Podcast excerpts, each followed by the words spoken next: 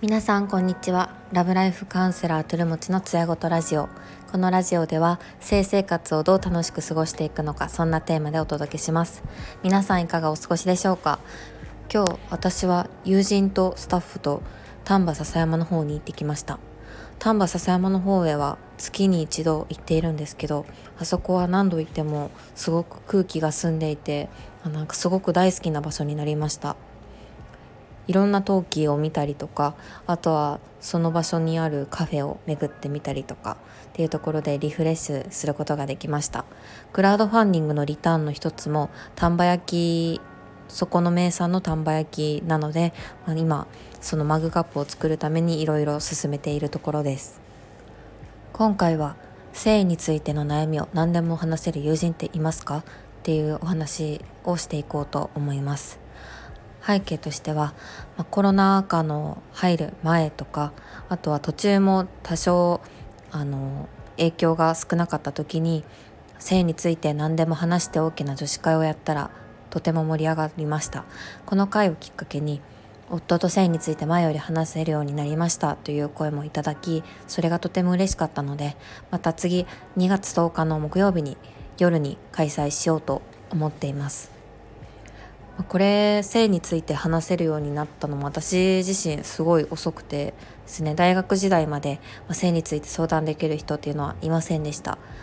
ですが今の親友たちと出会ってこんなにフランクに話していいんだっていういうふうに思ってすごく嬉しかった記憶があります。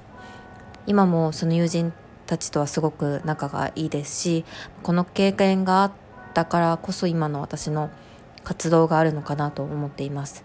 私はたまたま話せる友人ができたんですけどみんながそうとは限らないと思って性についていろいろ話せる場所を作りたいと思ってつやごと女子会っていう名の女子会を開催するようになりました。まだ2回しかできてないんですがあのイベントの概要を説明すると1つが性についての話は何でも OK2 つ目下ネタをゲラゲラ笑って楽しく話したい女子たちが集まる会。3つ目ただし偏見をもとにした人を傷つけるような発言は禁止。4つ目誰かの話について頭ごなしに否定をしない。5つ目悩みももちろん共有して OK という内容になっております。偏見をもとにした人を傷つけるような発言は禁止。というこの部分については実際はしっかりした参加ポリシーを作っていて皆さんに共有しています。自己紹介ではですね呼ばれたい名前と好きな食べ物とあとはフェチもしくは好きなおかずを順番に喋ってもらうみたいな形式をとっていました。ここのフェチもしくは好きなおかずってところであのこうあ私たち好きなものが一緒だってところで盛り上がったりするのでそのなんか結構面白いテーマだなと思っています。当時こう女子会をやって印象深かったエピソードとしては例えばあの子宮内避妊システムのミレーナを入れてますってところでそこの入れた体験談だったり実際に苦労してることとか良かったことっていうのをみんなで共有したりとか。あとは婦人科に行くと男性の医師から説教を受けることって案外多くないっていう話だったりとか。あとは、ま、彼氏がその彼女としかしたことないから性病検査行ってないけど性病持ってないよって話があったけど実はその彼氏がすごくたくさんの人と関係を持ってて性病を持ってましたっていうエピソードだったりとか。あとはエアドロップ痴漢防止に有効な iPhone の名前っていうのを共有してくれた人もいました。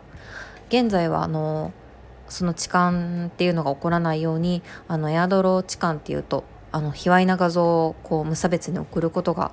あの相手の画面にパッて表示させることができるんですけどその仕組みがなくなったんですよね。私もそれをあの知らなくてはいえっとそこの痴漢の心配はないんだってところで勝手に安心していました。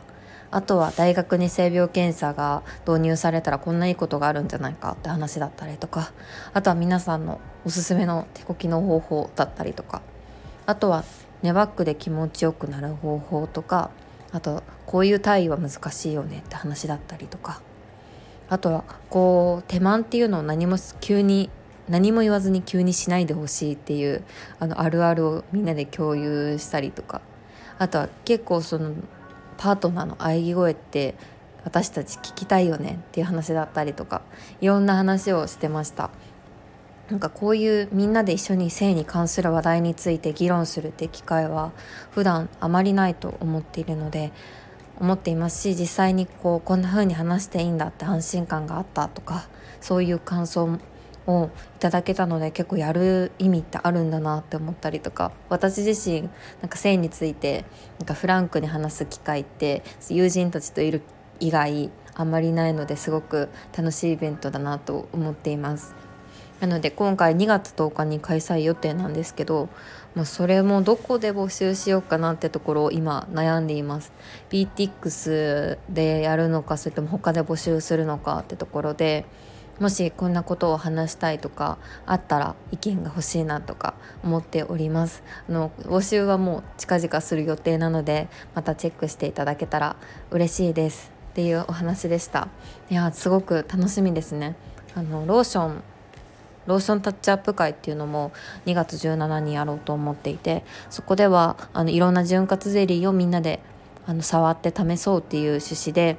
イベントを開催しようと思っています。あのすごくたくさんやることがあるので あのなかなか情報共有が遅くなってしまうかもしれないんですがもしよければ参加していただけたら嬉しいです。それではまた明日。